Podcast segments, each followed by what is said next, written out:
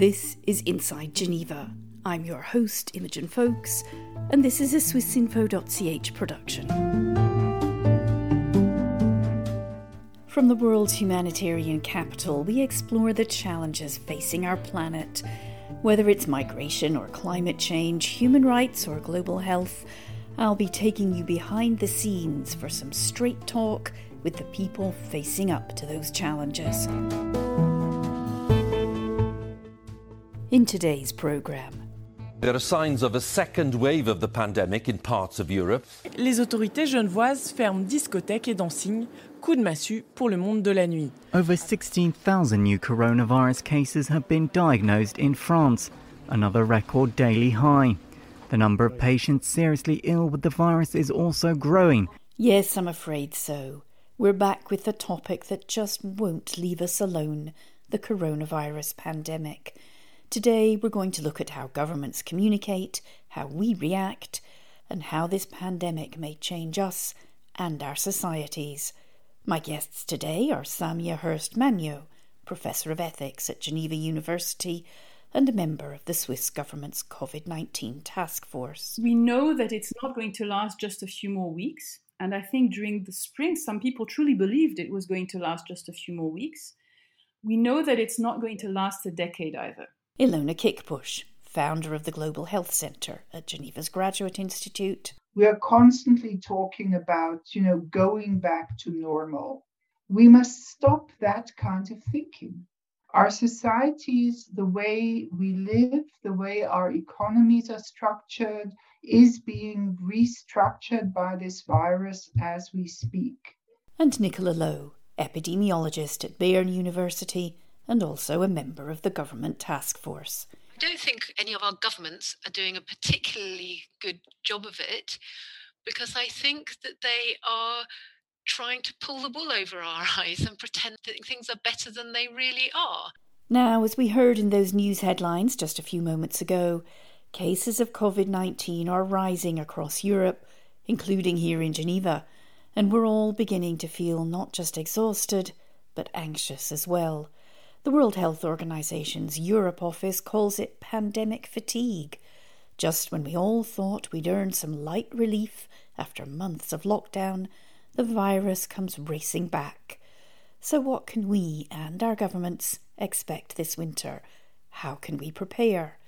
Those were the questions at the top of my list, and I put them to Ilona Kickbusch. Well, it's always difficult to look into a crystal bowl and say, you know, this is going to happen with COVID 19 or that is going to happen because we've been surprised in uh, so many uh, cases of, uh, you know, how the virus has come back, how countries have compared.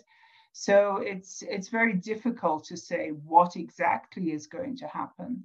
But I think, you know, from everything we're seeing right now, with an increase nearly everywhere, I think, again, you know, this whole notion of preparedness uh, is really, really critical. So, how do countries prepare for a potential second wave?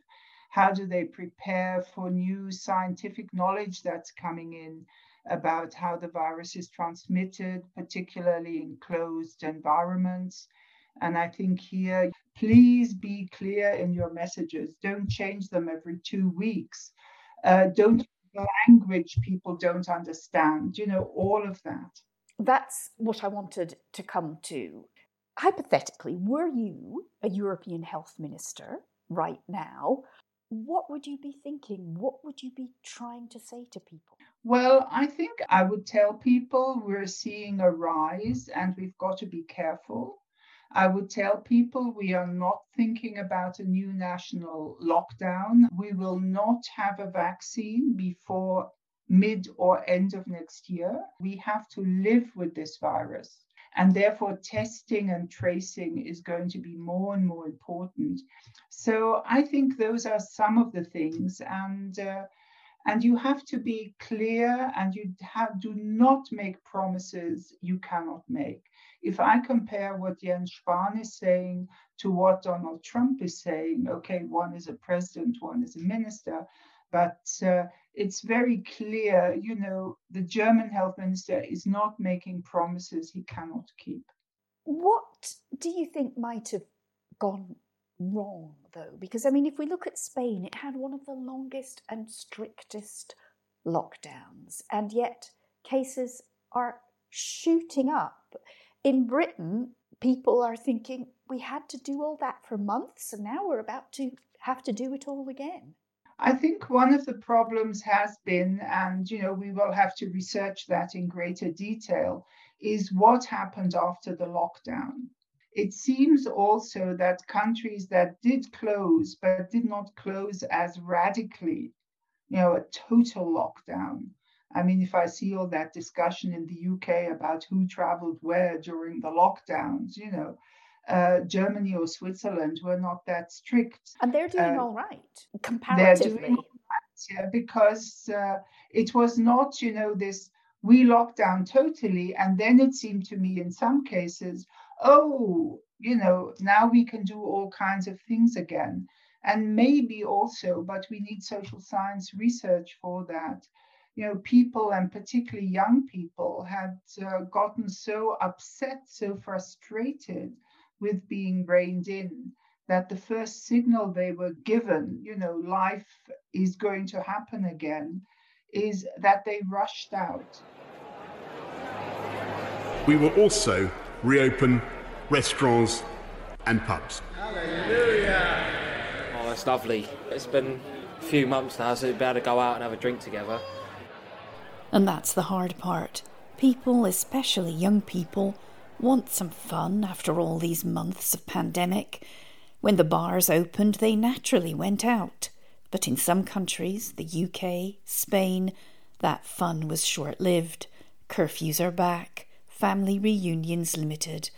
Samia Hurst Majno is on Switzerland's task force specifically to look at social behaviour and how people can be encouraged to stick with the restrictions. The situation will be inevitably confusing. But the question is, how do we get through this together? So, part of why people are confused, I think, is because some of the learning is taking place in real time. In December of 2019, most of the world had never heard of SARS CoV 2 or COVID 19, and um, the, even the first cases were not quite yet identified as such. And there has been a tremendous speed in collective learning but this also means, since we, we keep learning new things, it means they, they keep coming new information that people have to metabolize. And then, as you say, the measures keep changing. I think one way to understand it is that it's as if we had a budget, a budget of risk, a budget of risk that we're allowed to take in order for the danger of the epidemic firing up again not to be too great.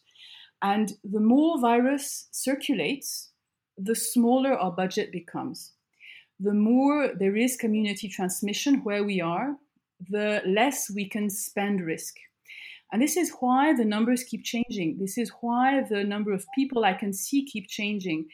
If we have a lot of, of community transmission, a lot of cases, at one point, a lot of deaths, we can take fewer risks and we have to restrict the people we see, restrict the activities that we have in order to cut transmission chains and control the risk. The, the opposite is also true. If we manage to get community transmission lower, then we can we increase our risk budget. We can do more things. We can keep more things open. We can see more people while still remaining in an acceptable budget of risk.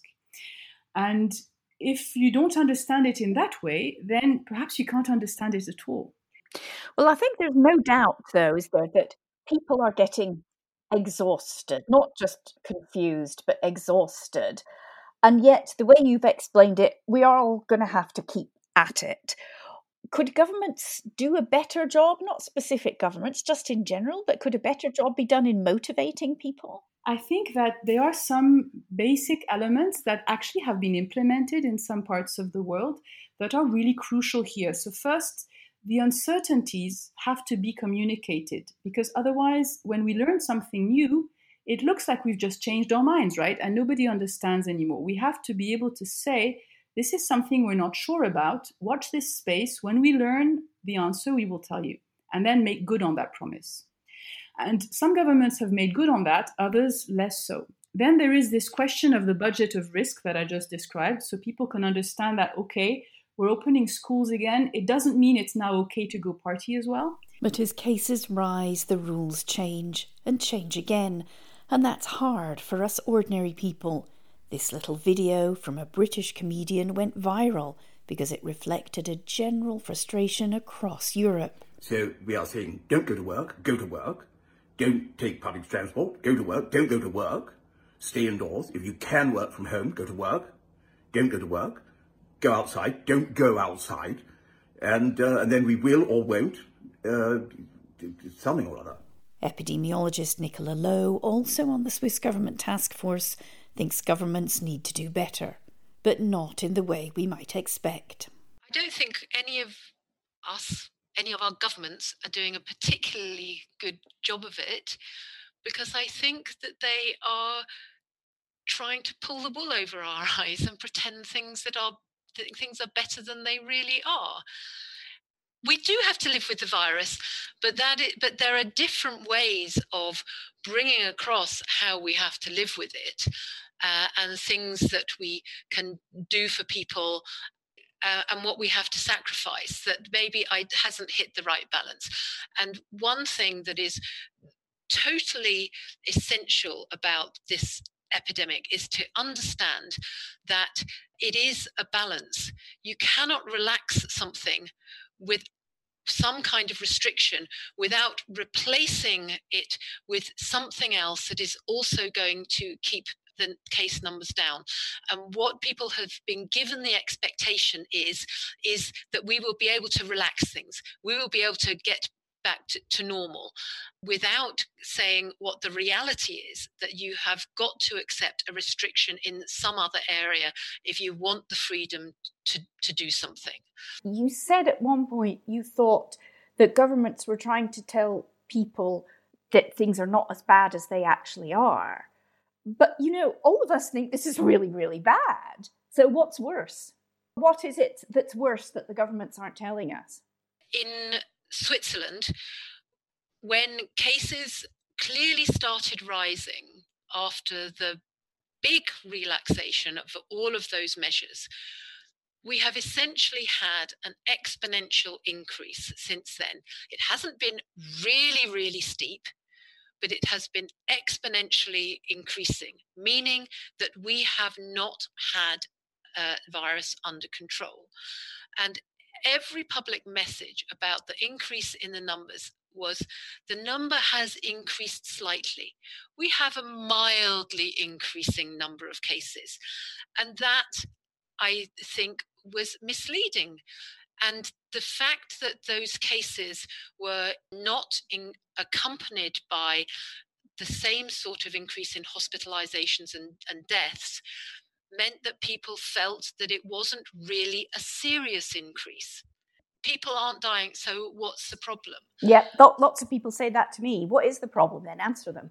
So the problem is that younger people may not get very, very severe disease that puts them immediately into hospital, but younger people have symptoms Many of them have symptoms that go on for a, for a very, very long time. And younger people mix with older people. So, w- what we, we will see undoubtedly is that this age distribution is going to shift and it is already shifting. It is already shifting such that the average age of cases is starting to increase and the number of hospitalizations is increasing and there are more deaths. Oh dear. Preparing this programme, my aim was to find at least one or two inspiring messages to help us through the winter. So far, it's not working out that way. To be fair, task force members like Samia and Nicola know this is a hard message to sell. As Samia explains, there are well known strategies to reassure populations in times of crisis, but as she demonstrates with this aviation example, they fall short when it comes to COVID 19. Take just a minute to say this is the operation we're going to do today. These are the times when it's going to be hard. This is the time it's going to last. Something like what the pilot of an airline will, will do when you come on board. Ladies and gentlemen, this is your captain speaking. We're on flight to go to this place. It will take that long. The altitude will be this. We're expecting to have some difficulties at this point. May, we may shake a little. All of that and if we've been told that, then everything becomes so much easier to live through. We know it's going to be an eight hour flight, okay, so we don't get impatient after 30 minutes. We know that there may be turbulences along the way, so we're not afraid that we're now going to be in a crash when turbulences start because we've been told ahead of time. But, but, but, can I just take you up on that?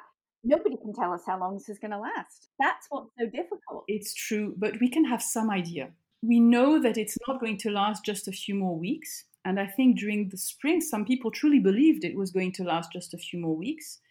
We know that it's not going to last a decade either. Right? So we have some idea as to how long it could last, and we have some idea of where the path takes us in the interim.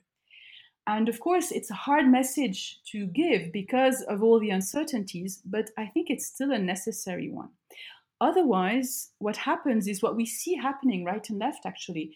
In the absence of a true narrative of what could happen, people need a narrative so much that they will latch on to the first one that comes along, regardless of whether it is fact based or not. Would you hazard a guess? You said you know it's not a few weeks, but you also know it's not 10 years? Would you hazard a guess of something a little more precise than that?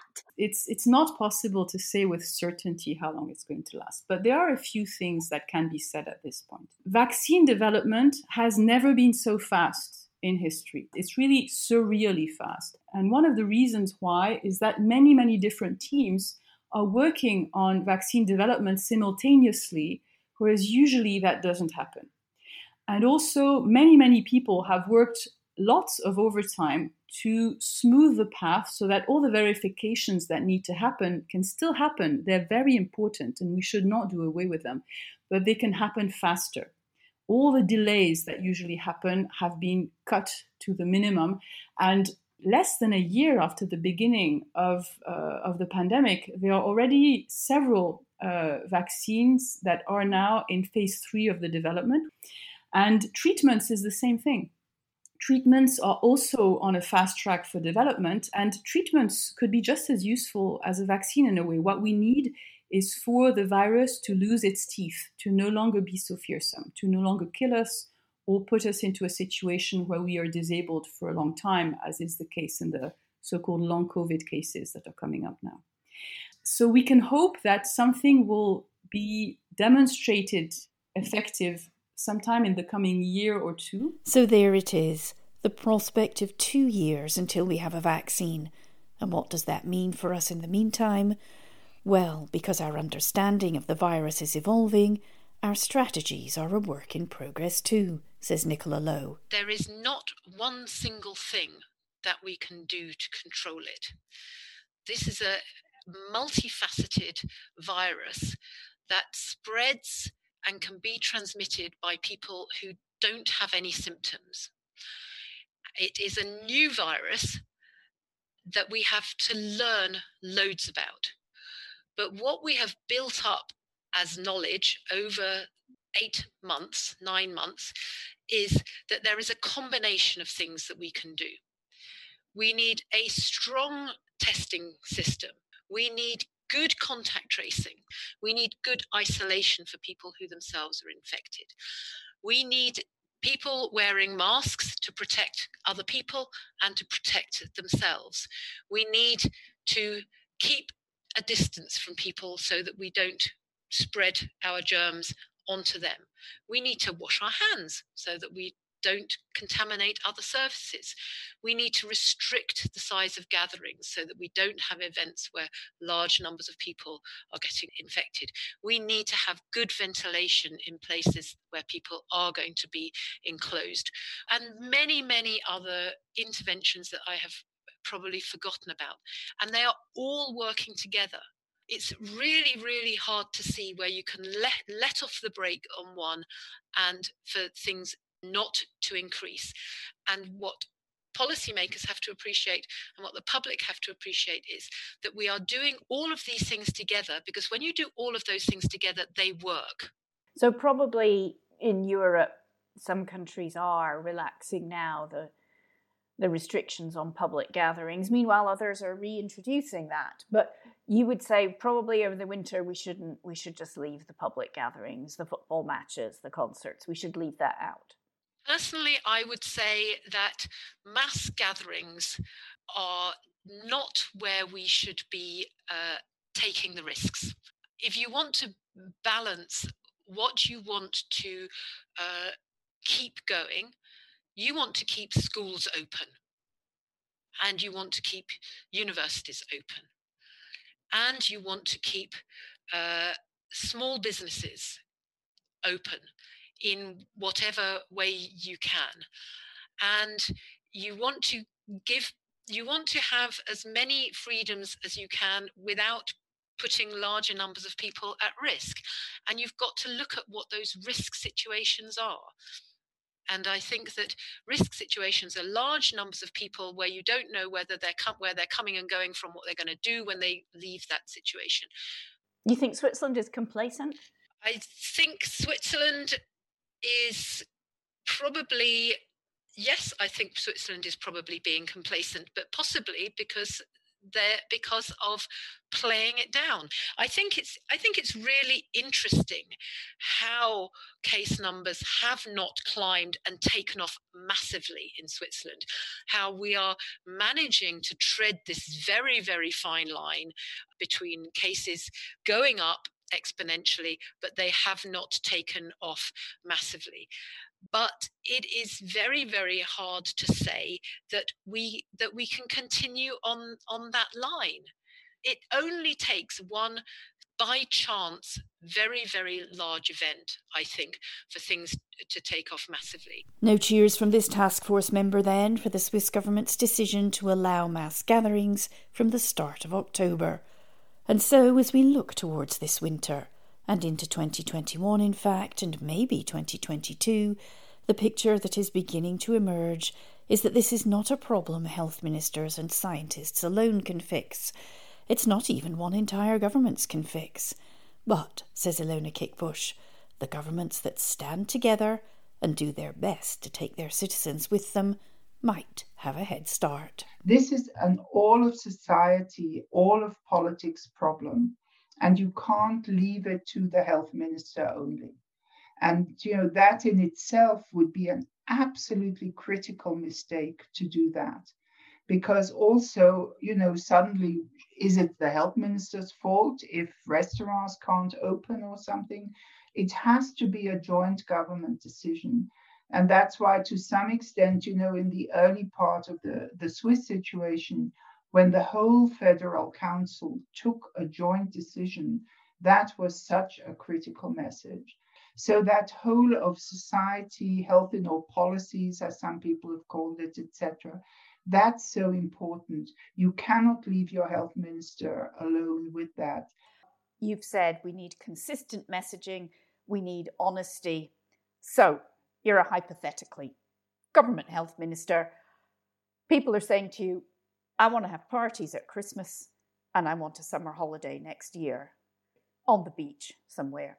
What are you going to say to them? I do think it is the responsibility of a health minister to say, you know, certain things are unsure, certain things we don't know. We cannot assure you if you book a holiday today that you'll be able to take it in three months' time. I think at the beginning of the pandemic, many politicians thought it was going to be over soon. And we're seeing now it's not going to be over soon. We are going to live at least two years with this virus, and we have to find out how we live with it. And unless we do that, you know, we're going to sort of constantly go into open, close, open, close, etc we are constantly talking about you know going back to normal or you know build back better or something we must stop that kind of thinking our societies the way we live the way our economies are structured where money is being made, where the jobs are going to be, is being restructured by this virus as we speak. And I think politicians at this point have the responsibility to really either use that or at least understand it. And so we also have to be very, very careful that you know the countries that are coming better out of this um, uh, this pandemic that they remain solidaric with the others and you know whether it's within the european union or neighboring countries or global because you know we we can't afford even greater inequalities. So to sum up we can't have the answers to the questions we want to ask. How long will this last? When exactly will there be a vaccine? Can i plan a big wedding next year or go on that long planned round the world tour? But we can be sure of one thing this pandemic has already changed us and will change us more. To get through it, our experts say we need to stick together, share our resources, communicate clearly, and of course, keep washing our hands. And that brings us to the end of this edition of Inside Geneva. My thanks to Ilona Kickbusch, Nicola Low, and Samia Hurst Majno for their words of wisdom.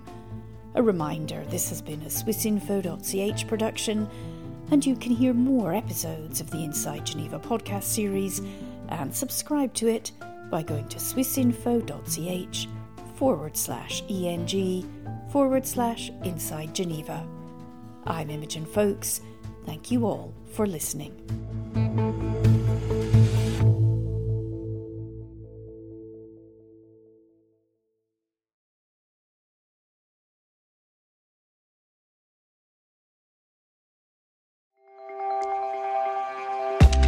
Discover science and innovation in Switzerland with the Swiss Connection podcast. In the current series, we visit CERN and explore what they're up to next in their quest to solve the mysteries of the universe. We uncover groundbreaking discoveries in a Roman archaeological site and get the first glimpse of an exciting supersonic plane powered by hydrogen. From the tiniest particles to the vastness of space, Satisfy your scientific curiosity by listening to the Swiss Connection podcast for a mind expanding experience with Swiss Info. Listen on Apple Podcasts, Spotify, or wherever you get your podcasts. Make sure to follow or subscribe to get your latest episode on time.